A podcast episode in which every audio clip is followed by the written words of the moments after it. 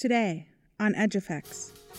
In that piece, you can hear musicians singing. You can hear them talk about the stock exchange today. You can hear boat traffic. The history is all there. The economics of today are in it, and the economics of the past are in it. Andrew Thomas, a doctoral student in the English department at the University of Wisconsin Madison, speaks with Monica Haller, a practicing artist, writer, and educator.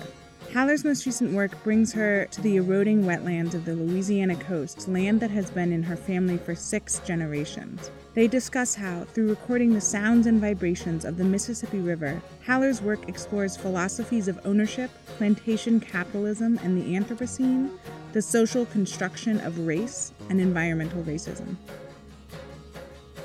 Hi, Monica.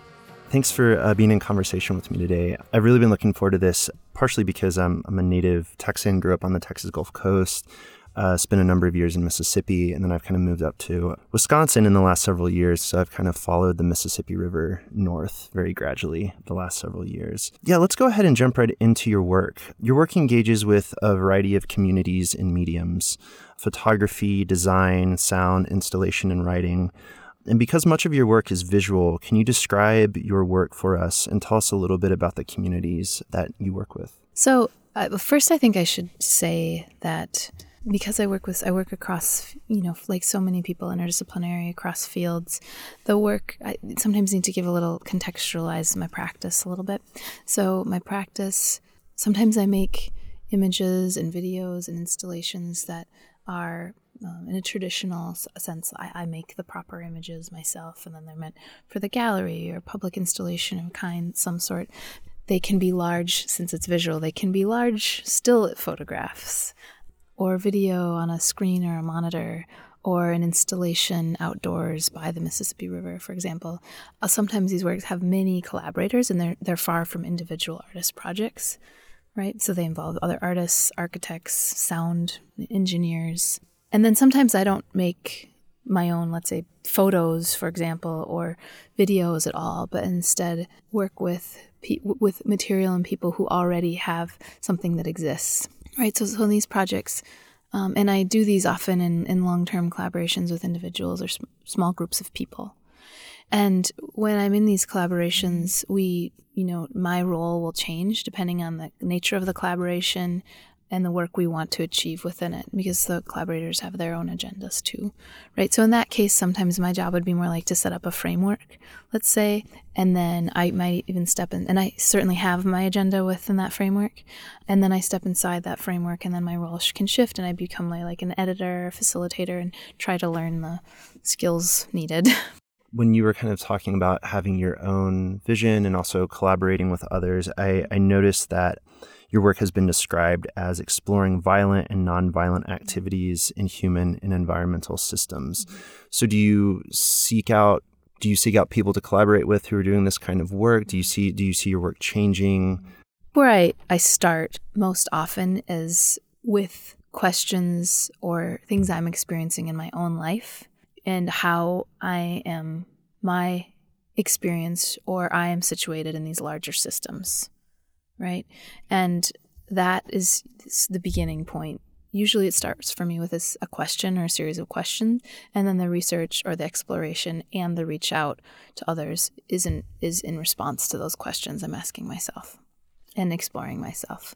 Have you found some like recurring or nagging questions that just haven't seemed to, to go away over the years? Um, one big one is around the construction of race as it relates to my own life um, my own experience and the kind of construct the, the way the construction of race is played out within my own family um, as is part of a U.S. kind of colonial history. So that has been a nagging question since I was a teenager, a kid, right? It's it's and I've spent a lot of time around it, you know, academically first and foremost, personally, right?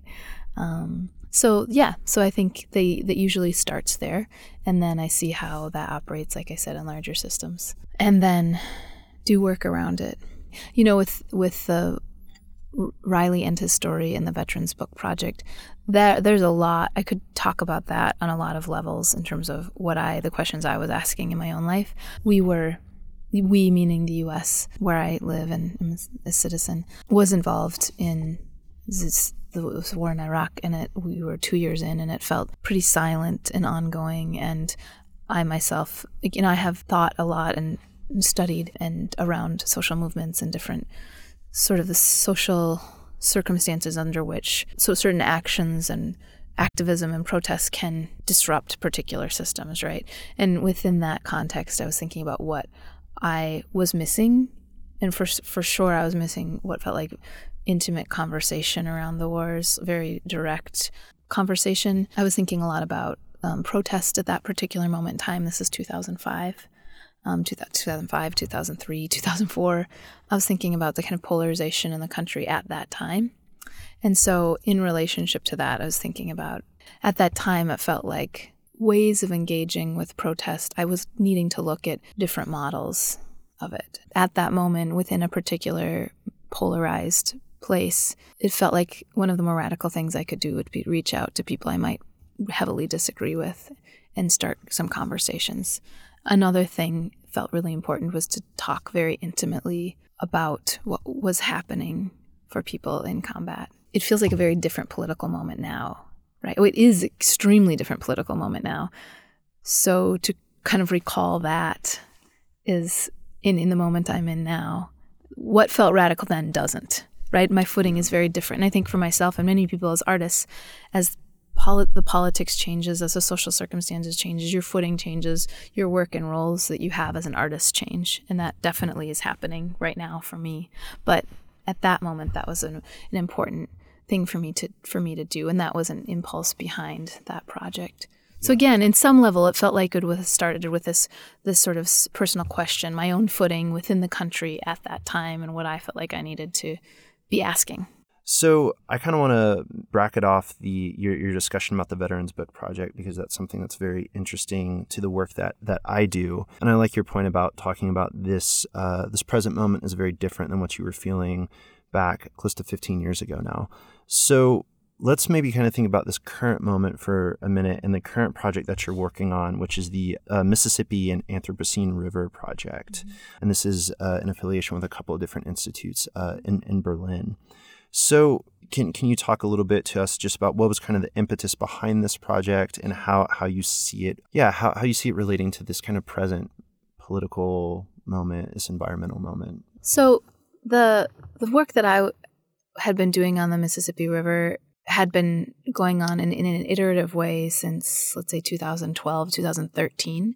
And then in the last year, this the German institutes that you mentioned, the HKW and the Max Planck Institute, they came to several groups and people in the U.S. because of their interest in doing um, exploring the river as an Anthropocene, the Mississippi River as an Anthropocene site in the Twin Cities. So what happened is there are many, many people who had already been doing a lot of work and are doing a lot of work in the big watershed and re- region of the Mississippi, many regions, and they reached out to people to see if they're interested in being involved. And then, of course, there are many people who are doing new projects because of this prompt about the, the Mississippi as an Anthropocene site, right? So, so the work on the Mississippi I'd already been doing preceding that. And what was the second part of your question? Well, yeah, it, it just what what it, what do you see? I, I feel like since about 2012 yeah. is right about the time I think Anthropocene, the term, like really kind of started to take traction. Yeah. Um, former UW professor Rob Nixon. He actually posted an article on Edge Effect. So I feel like Anthropocene now is, I think it has traction within a much larger community than maybe it did, you know, about seven or eight years ago. So I guess I'm just curious, like, what, you know, th- this is kind of an interdisciplinary project. You as a visual artist, how are, how are you? How is the project? How, when you say like it's an Anthropocene river, like I feel like yeah. that's their language okay. a bit more. I mean, certainly I have at different points been very much engaged with the idea of the Anthropocene, but I think that where I, I, I am doing the work first and then engage in the Anthropocene questions. I don't want to focus on them because yeah, it's not I don't do the work for a particular theory or for in service of a particular topic, right? I think you asked a while back kind of what some of my motivation was yeah. to work along the river. And I'll say that um, part of my family was from coastal Louisiana, and New, and so my family still lives in New Orleans, and the part of the family that's and there's land that's been in my family for six generations in coastal Louisiana. So it's on the east bank of the Mississippi River, 30 miles downriver from New Orleans. And then it, it, it is on the east bank and then extends back a couple hundred acres and dissolves into wetlands.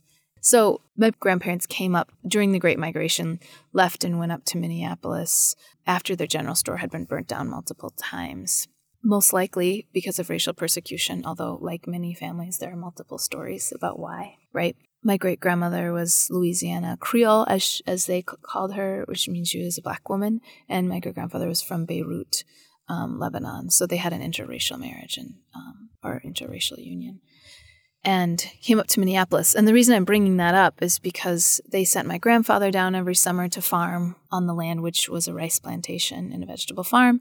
And then he brought his children down in the summers. So my mom grew up going down there, and then later I also went down there. So there's multiple generations of moving up and down the river, right? And and so a lot of my experience of the river is sort of this particular kind of spatial understanding of it. Like people sending me text messages in the spring, like, "What are you sending us down? Like, are we mm-hmm. gonna flood the levees? Things like that." Which for some people actually would be a really good thing yeah. downriver from New Orleans for me, the beginning of the, the Mississippi River work um, came out of an impulse in the Twin Cities. was invited to do an installation, a piece as part of a festival in the Twin Cities. And um, for me, I, I wanted to very simply invite people to kind of be next to the water, um, but to think about it in hopefully in a more expanded way. And I didn't do it alone. There were other artists who were very much part of the project. An architect named Molly Reichert, sound artists Jonathan Zorn and Adrian Knuff. I was really interested in using sound, and it, it is like a vast, amazing medium, actually dis- whole discipline in and of itself. And I felt like I was dipping in my toe, right? But I was interested for a number of reasons. One, because thinking about the medium, I mean, sound first is much, much more than a medium, right? But when I get to think about the medium of sound, um, the, the way that sound travels through the medium of water and versus the way sound travels through the medium of air. So when I started thinking about water as a medium, water is much more than a medium, of course. But even as a medium, it's really interesting and exciting. And the medium of air, like as painting is a medium or photo is a medium, like what water is a medium and air is a medium. That's that was inter- exciting to me. But the reason I was thinking about sound, how sound travels through the medium of water, is because you can sometimes hear far away as if it's close to you really fast, right? Really quickly. And so that, so what this offered. You're talking about like when, when you're on the kind of the, the, the open water. When you of, can, of when river. you listen to sound through the medium of water, so you're, so you're like putting a microphone in the water okay. instead of in the air, you can hear something far away right next to you rather quickly. Right. So that opened up for me the way to think about like expand and collapse space and time. And that was really exciting to think about that. How space in a certain way can be collapsed because of that that the travel the way that sound travels through water. And in a certain way it also can be expanded right? Like if you can imagine seeing the river like shortened or a certain way or see it elongated or think about time shortened and elongated. So right i can think about i can hear like the sound of this newborn sound of the headwaters. It's like it's gurgle. But I can also think about it in geologic terms, right? Yeah, I mean, I think I think one of the things that your work seems to be hitting on is in terms of the Anthropocene is, is kind of like thinking of just the scale of it, like like the, right. the, the, geological scale, even just trying to to imagine it. It mm-hmm. se- seems to be a very difficult process. And I know a lot of people have advocated for trying to get a larger public to understand and think about the Anthropocene is through kind of personal narratives, through familial narratives. Like mm-hmm. I, I know people here in Wisconsin, they'll, they'll talk about here in Madison, we're surrounded by four lakes. And mm-hmm. so the lakes have ice a certain number of days. And so I, I know some people have talked about how over like the last 40 or 50 years the number of days that the lakes have ice has gotten like shorter and shorter and so thinking about the ways in which families who have recreated on the lakes in, in all four seasons, but you know it, it's it's very palatable in the winter mm-hmm. when we have less ice for you know for 20 less days than than maybe we did 10 or 20 years ago. Do you feel like because of your family connection in, in Louisiana, is that kind of propelling your your, your interest in, in the work in, in, in the Twin Cities, or was that just kind of like a, a, a starting place? Like like do, do, do you see yourself kind of contracting the distance between Minneapolis and, and, and Louisiana, which are kind of the the bookends of the of the of the Mississippi River. Are, are you thinking of it in, in those terms? Or? I think about it in those terms, yes. But also to go back to what you were saying about seasons and time and change of the climate. I think a curator said to me once that it's so difficult to think about or to understand or see these massive changes because we don't it's very hard for humans to have these long views right? So i think in terms of what generations of family or generations of history offers is a kind of way to in many environmentally um, ecologically racially to both to expand out and like project yourself or imagine back many generations and to expand forward. So that's both in my mind a kind of like collapsing, right? Because I'm trying to do it. This is what I'm trying to work on in a new book that I'm that I'm in the middle of. Is both in a certain way collapsing that, not collapsing it, but but bringing many. Well, in this case, it's many women's voices in my family, both living and dead, into the same same space, right? So that's both bringing it together, but also it's trying to aerate it in a way, right? It's trying to pull it apart and understand things that have often been flattened making flattened ecolo- uh, in terms of environment or but also in terms of identity right?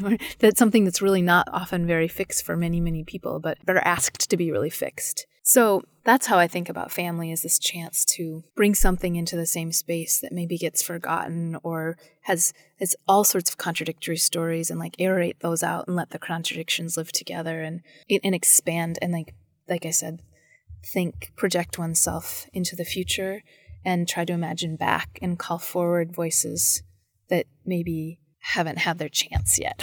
that is fiction, that is reality, that is like conflicting narratives, that's multiple, that's narratives plural, right? But that's really exciting to me.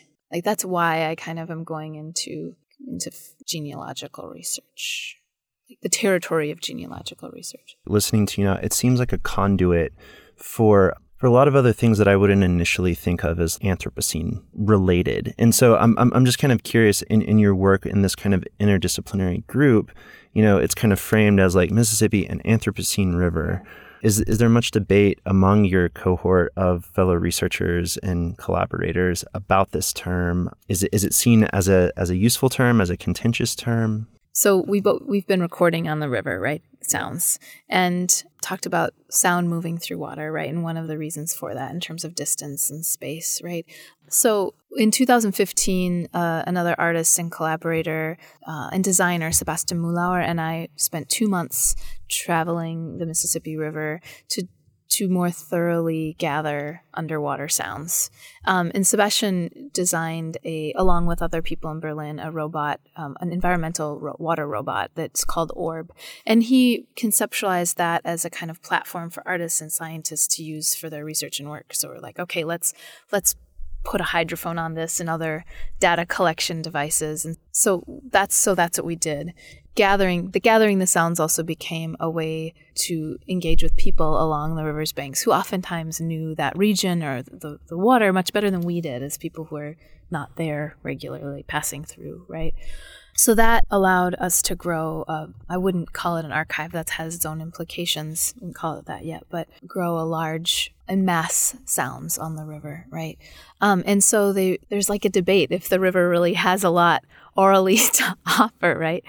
But sound so there there's a whole range of sounds. We can share some of them from from very very mundane things to the sound of alligator gar to radio interference in New Orleans which I think is to me really exciting. So in some ways sound is also a medium to other enter other historic political social material. And the sound itself is often a signifier to or a window to something else right? And you can layer that sort of thing indefinitely. so sound is the medium for this. It's also kind of in itself, like someone said this morning at the breakfast, that it's itself is a kind of collaging, montaging substance, right? And so in the kind of discourse around the Anthropocene, this is this is a really crucial thing, right? Because you can hear like radio interference, and the radio interference is super interesting, I think, just in terms of what the water holds, right? Like, and the technological limitations of the equipment we're using, but really, like, the water holds all of this. It holds, like, so in one piece, you can hear them talk about the Dow Jones, and you can hear, like, a, a, a like a song, and then you can also hear this this noise from a barge that's out on the main river, and that's that's actually this is a montage that's all a collage that's happening in the because of the medium itself, right? It's there's this layering right in the water. So, like I said, I think um, in terms of Anthropocene discourse, that becomes kind of interesting of itself. And then sometimes, like, what does the sound of an uncapped oil well sound like, which is everywhere in the Louisiana Gulf um, coast. And like, in fact, it sounds like very little, right? But the silence is a signifier too.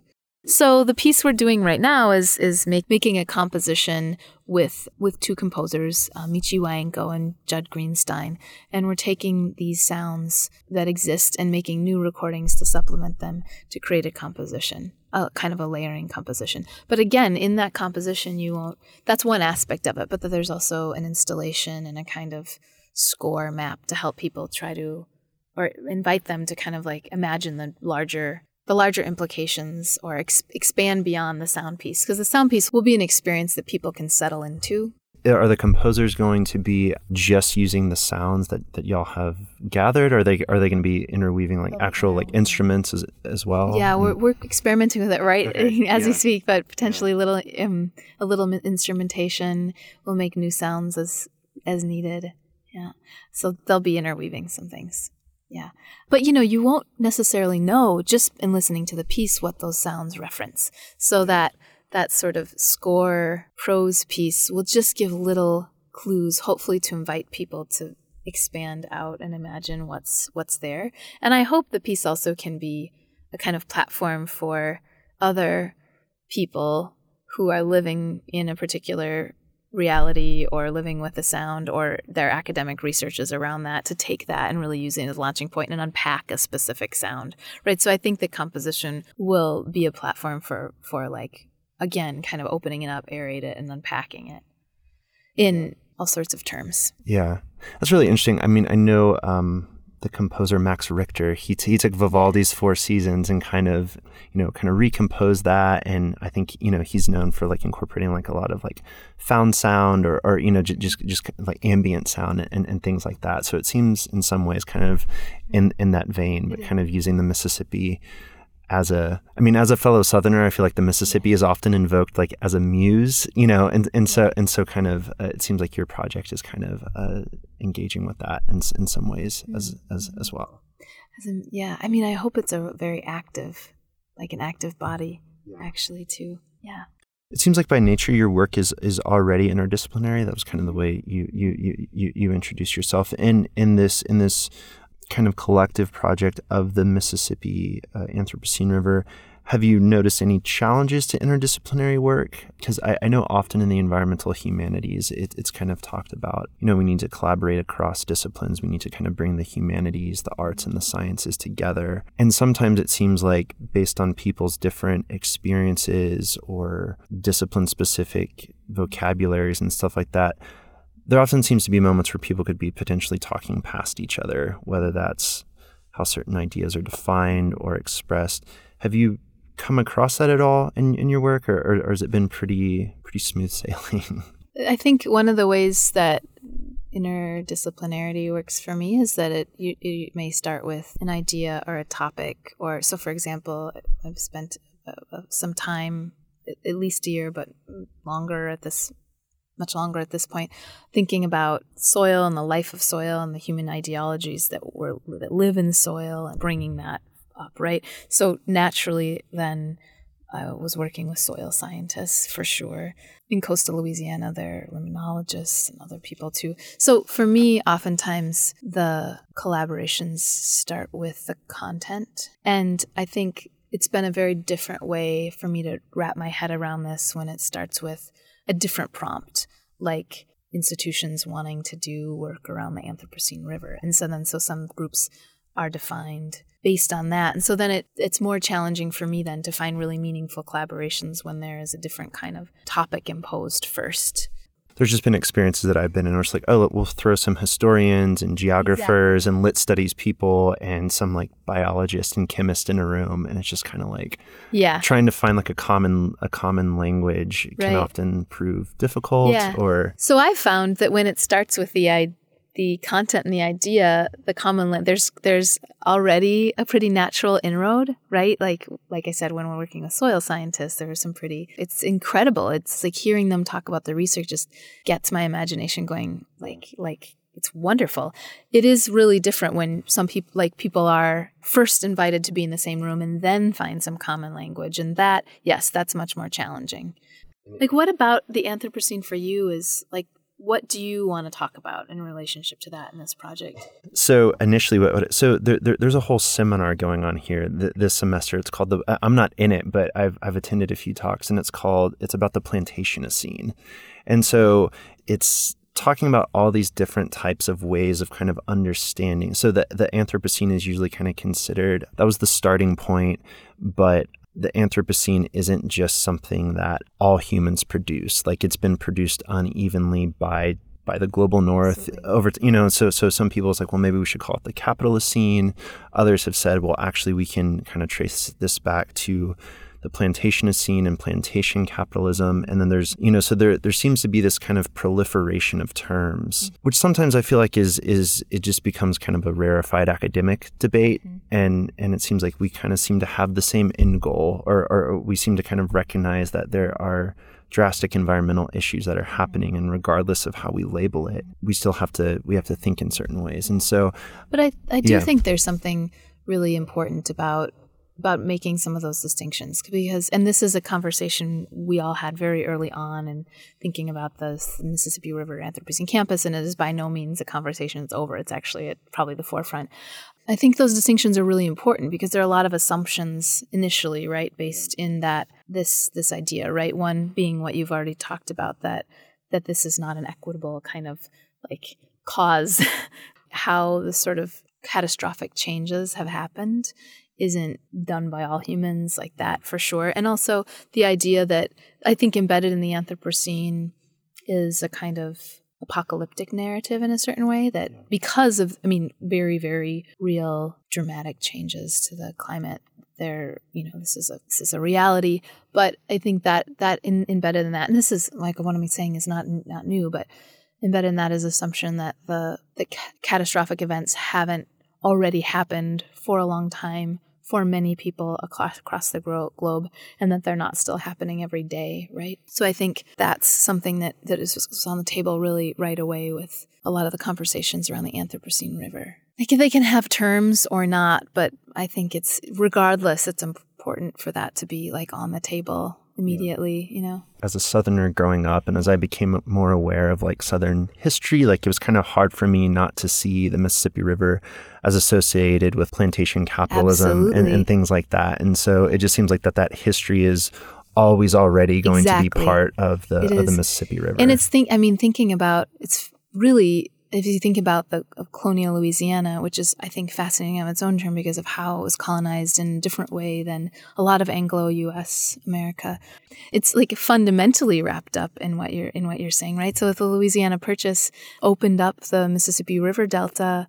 Um, you know, a bunch of things happened at the same time, right? There was the cotton gin. There was the the reality that that sugar cane could be far could be grown and farmed this far north and then there was the opening up of the Mississippi River Valley and this selling of people to this region um, of its enslaved people to the Mississippi River. Like all of that is wrapped up in each other.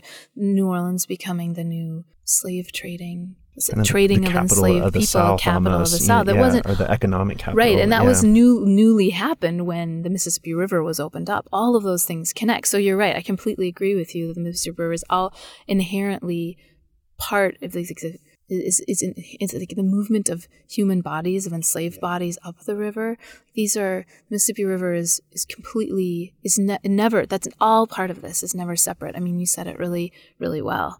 Yeah, other artists I work with closely are working with that very directly. In fact, in in Texas right now too. So, yeah, I think that's like when I'm talking about the score and the kind of I'm I'm imagining. So I'm imagining the sound piece, but when I t- mention that there's going to need to be a kind of I'm imagining it as like a prose and a score. And right now I'm imagining that I include some lines from the Mississippi watershed. But when I'm saying I need I need to like give people an invitation to imagine the history beyond. That is absolutely something that that's crucial right? To know that that always exists. And when i think about water as a medium it is a medium for that history too like connecting to that bringing it forward.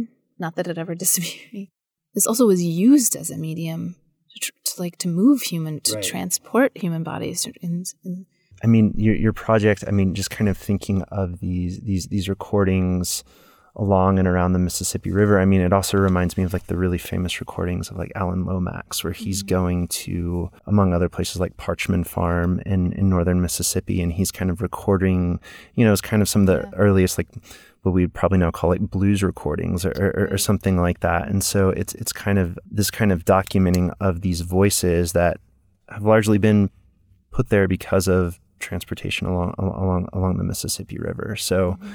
it, it seems in some ways your project might even be kind of like in, in that in that tradition in very different ways, but in mm-hmm. also in kind of similar ways. Yeah, right. And it's so I think a lot of it's there. Like I was mentioning earlier, this one recording in the Industrial Canal in um, New Orleans. So the radio interference, like just the collage that's happened, the montaging that's happening in the river, it's radio interference. And in that piece, you can hear musicians singing. You can hear, I couldn't get my, you can hear them talk about the stock exchange today.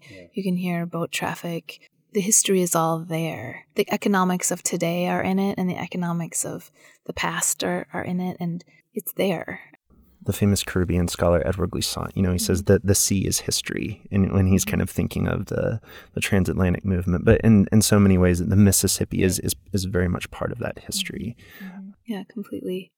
Yeah, I mean, I think like you were talking about, you know, growing up in the South.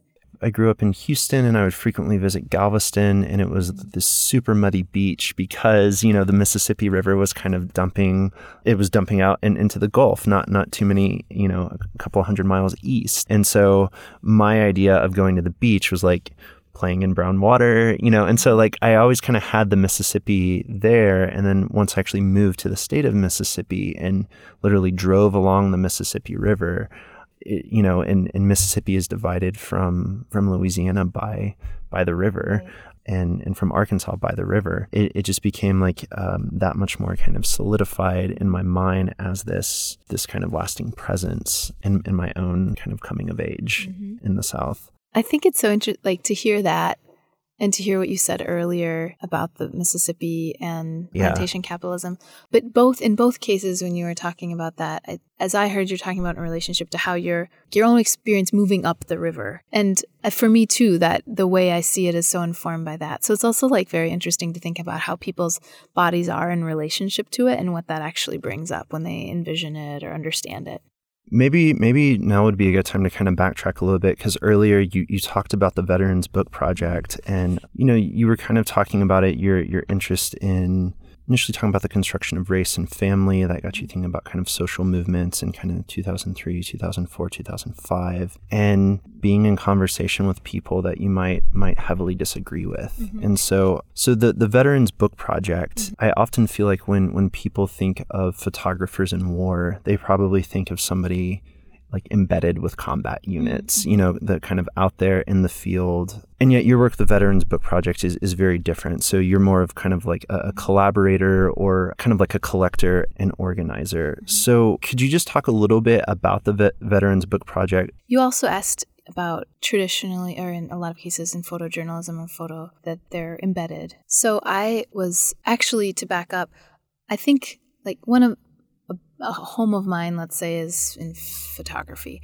and I think when I feel most engaged with it, the history of the history of technically the history of the camera is super wrapped up in you know European expansion and the, actually the construction of race and how people were being like represented and and in really violent ways of course. So I, I, get really engaged in photography when i feel like i have something to push up against. Like right now i have been photographing these live oak trees for for for many years like like 15 18 years something like that. And they resist so intensely they resist because they're so massive and they can sprawl for blocks they really resist being photographed. And that's such an exciting place for me right? They re- resist in being framed in this particular way. And the camera never gets the whole tree. And so that conceptually and practically like opens up this whole other world and i love it. So i guess like with the veterans book project i was engaging critically with the tradition of documentary photography and the tradition of photojournalism in, in various ways, right? So, who gets to represent whom? Um, who gets to speak?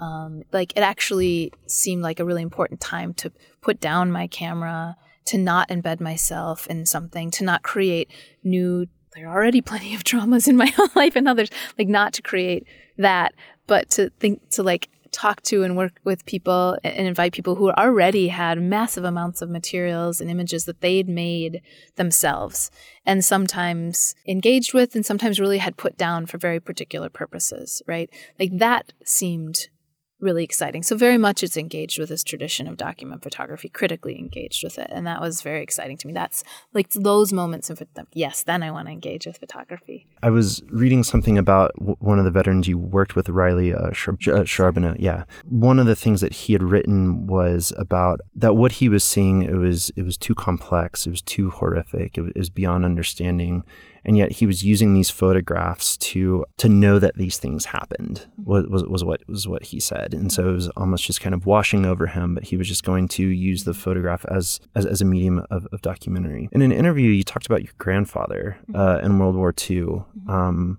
and he was taking photographs of concentration camp victims being buried. And you know on the back of the photo there's some description uh, uh, of just the, the place and time. And then I think parenthetically, your grandfather wrote, I saw this. Mm-hmm. So there seems to be this impulse, at least in these two mm-hmm. examples, of using the photograph as just like, this happened, this is what I saw. Mm-hmm. This can't be refuted, no matter how history is written and rewritten and written again what I'm curious about those, like, you know, in, in so many undergraduate classes, the first thing that we teach about photographs is framing, the constructedness of a photograph. And so we're kind of trying to kind of undermine this, what we would otherwise think is like the implicit realism of a photograph. I'm reminded of the famous kind of fall of Saigon photo in Vietnam. And I just recently read that, you know, most people think of that that's that's Americans fleeing the embassy. That's actually Southern Vietnamese on an apartment building trying to, you know, and so mm-hmm. just the ways in which photos kind of get taken up in in cultural conversations and then mm-hmm. meanings get attached and get perpetuated. I guess, I guess something I'm just kind of curious about thinking about Riley's his comment, thinking about your grandfather's comment. How do you see photographs or photography kind of mediating these experiences that we would probably otherwise find as too horrific too complex, mm-hmm. too difficult. Well, one thing that Riley talks about in the book is what what you're describing, in that you know at a particular particular moments moments when he was in combat, he was recording events that his memory later on had suppressed. So the camera operated as a kind of prosthetic device for him, of course, as the camera always is. But like I said, in this case, recording events that his memory had suppressed. So that was one role of the camera in combat. And then the question for him that I think that we were trying to tease out throughout the book is so what are those the roles of those resulting photos now that he's at home? And that's something you can return to. It can continue to be you know they have different meanings at different times as you said people take them over and then they assume all sorts of other meanings that that all exists and it might sound contradictory right like this this impulse of like my grandfather had of like i saw this just like simply stated it is. It was a pretty haunting statement you know mm-hmm. when, when i saw the image of it, it. yeah. And to me it's a when i try to put myself in that position imagine it's a like it's a haunt it's got i mean it's a haunting feeling. Like i like in the very present way like i am here. This this exists. In the world it exists. In humanity it is exists in something we do. Right? So that might sound very contradictory to the fact that that photo can, even though it was such a statement, like I saw this, can then be taken over by some other agenda and rewritten and rewritten, right? Those two, those both of those things exist in photography. yes, so that is a way that Riley talked about it. And then the question too is like, okay, if these are the result roles of those resulting photos for him at home, what are they for me? Like if he didn't see this image, if he couldn't remember this image in combat and he's looking at it as if for the first time and I'm looking at it next to him, how am I implicated in this? Right? And I think that was one of the questions I was trying to tease out through that book book. Like what is that triangle for me? How am I implicated? What should my roles be with this? And it makes me think about something that Ariella Azoulay talks about in detail and much more nuance that I can give it here in her book, um, The Civil Contract of Photography. But she takes like particular images and they can be historic.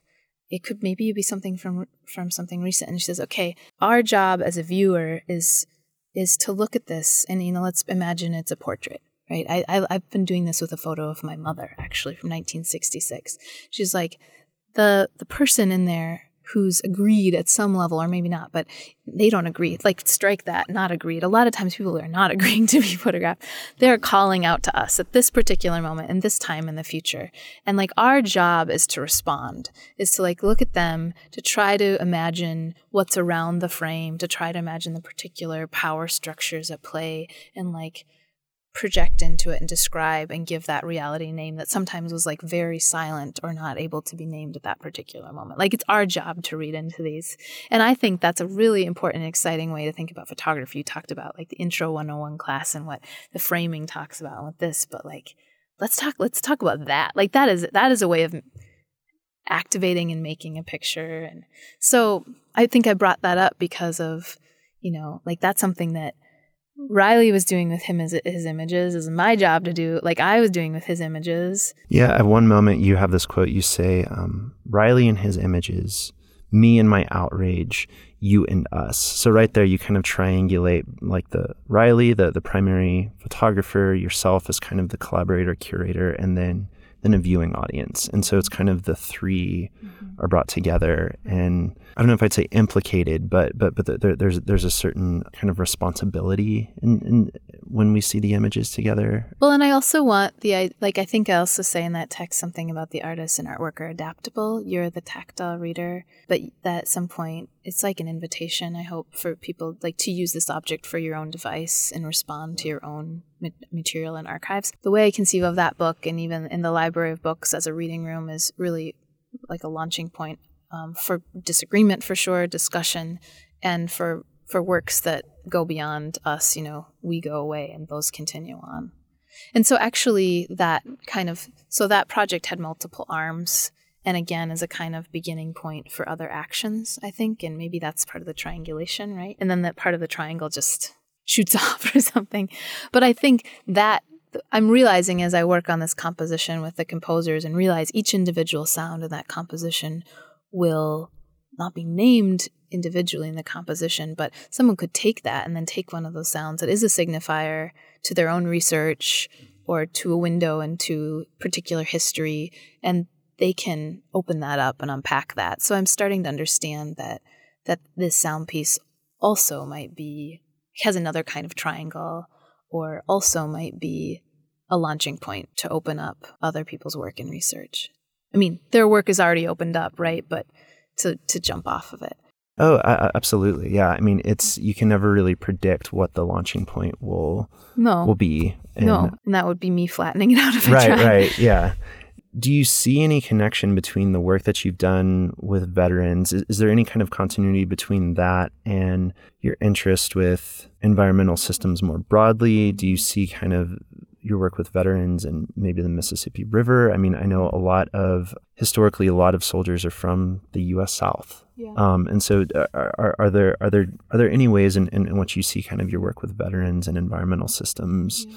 Coming together. I think about it in terms of the way that the country is militarized in a certain way. I think about it in terms of Mike Jackson, one of the authors on the project, in his book, he wrote about it in very direct personal terms, but I think one of the underlying points of his book is the philosophical choice, like a country, a system. I mean, these things aren't nations often anymore, right? Like capitalism. I don't know if I would use mm. that word, but the de- the decisions that the pe- the people and systems and countries make about what who and what is expendable, who and what is worth grieving, right? Like in his book, he writes about the war that we are fighting abroad in Iraq and the war we're fighting in, at home, which he calls the war on drugs that's in our penitentiaries and on our streets, right? So in that context, it's a question of who is the country deeming is expendable. For sure, when you go to war, you're making a philosophical choice about that, as Judith Butler writes all about, right? And I think that very much there's a similar dis- dissimilar decision, conscious or not, decision making process been played out throughout colonial settler history around land too, around people and land. What are the cho- philosophical decisions that people are making is expendable, right? In terms of people and in terms of, of land. And I, I think what I'm trying to do right now is is draw those together and draw, bring those together, bring things that seem disparate, and and bring them together the social construction of race and the, the way that land is treated and seen too. And I mean, usually for me, the book is the first place where I can think through ideas and bring them together, bring like these ideas together that might not seem to live together. And then from there, usually I can move on to the, the video and the photo and all the other work that can come out of it. I usually start there. And then I think practically it goes back to what I was saying before. I'm starting to understand now how the various the many arms of the vet or the the various arms of the Veterans Book Project exist, and I'm starting to understand that that say the Sound Mississippi River Project, which has been iterative over the years, which has involved many artists and people who who've made the piece what it is that the composition or the what what's in the world that will, will have different arms too that other people can use and take over. So just kind of reflecting on on kind of your past work and all the different mediums and in and, and, your current work right now, are there kinds of work that you would like to see more of in your field, either from yourself or, or from others, or possibly a simple version of that question might just be, "What's next for you?" Yeah. You know, once I, I, the the Mississippi project finishes in twenty uh, in November of twenty nineteen. Again, I said earlier, there's different political moments, and you have to figure out your footing as an artist and I think what I want to see, and I, and yeah, for what's next for me too, is that because of the particular political climate, like a lot of things get flattened and reduced to very specific sound bites or to very particular terms. And identity, like having a super fixed identity was really important strategy used in like colonial US to set up the caste system right? So it is like having a really specific fixed identity comes, I think, in a lot of ways from a, a very a position of power. And it, it really served an elite few, or maybe not even a few, but an elite grouping of people. And it doesn't make sense for a lot of people to have that kind of like fixed identity, but we're asked to all the time. And it's really it's really reducing. And I think it really reduces a lot of our own experiences and histories in the US. Like what makes up my body, what makes up someone else's body. I feel like I'm doing work to try and tease that out and pull apart. And all those histories are many things, right? They're painful, they're contradictory, they're all sorts of things. But I think it's really important to start opening them up and aerating them and giving them the like the daylight. I, I don't know. I'm I'm excited when people are doing that right now. Yeah, digging into like the histories that are right under us that have been sort of compacted or something and need to be like aerated a lot more. Yeah, I like that idea of compacted or contracted. And that seems like your current project is really trying to open that up. Well, Monica, it was great talking with you today. And I appreciate you sharing all of uh, your thoughts on your recent work and, and, and research with us here at Edge Effects. Thank you for having me. That was Andrew Thomas, a doctoral student in the English department at the University of Wisconsin Madison, who studies 20th and 21st century American literature and culture. He was in conversation with Monica Haller, a practicing artist, writer, and educator.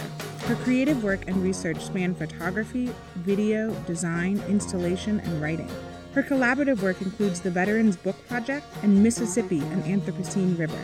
Haller's work is exhibited at museums and public spaces across the U.S., including in Minneapolis and Brooklyn, and outside the U.S. in Paris, France. She has received fellowships from the Guggenheim Foundation, McKnight Foundation, and the National Endowment for the Arts, among others.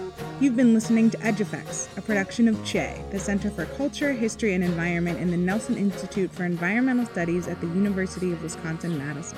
Today's episode was produced by Carly Griffith and me, Laura Perry. The music you're hearing is by Julian Lynch. You can get all of our episodes sent straight to your computer or mobile device by subscribing to Edge Effects wherever you get your podcasts. If you like the show, please leave us a rating and a review or tell a friend about it. That really helps us connect with new listeners. You can follow us on Twitter at EdgeEffectsMag. And as always, keep up with the steady flow of great content about cultural and environmental change across the full sweep of human history at edgeeffects.net.